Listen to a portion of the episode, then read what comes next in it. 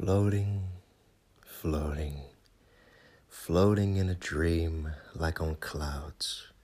Like if the clouds had drifted down to earth and brushed along the treetops and left their mark in the dips and cracks of leaves, the spaces perfect for tiny streams and pools of water.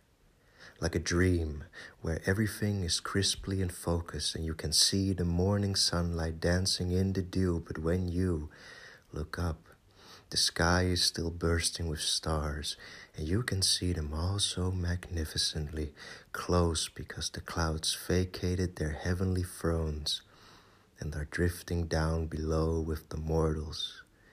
And now you can believe that space is within your fingertips if only you reached up. The universe, it's so close. Let's go. There's nothing to stop you, so why not go? Why not see what's up there and out there? So much beauty ahead.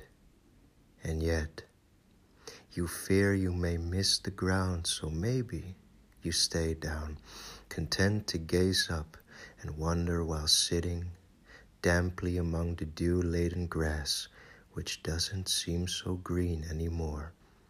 But maybe that's just your eyes having trouble adjusting to the dimness down here after peeking at the brilliance of the stars, or maybe you're just seeing through the hazy film of your company of clouds.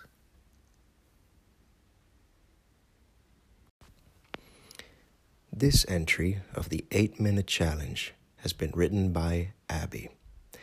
You can find them on Twitter at PBC Writes. That is P B C W R I T E S. Additionally, Abby can also be found on Instagram. Just look for the handle Pastel Brained Cat. And once you visit them, tell them Sunny said hi.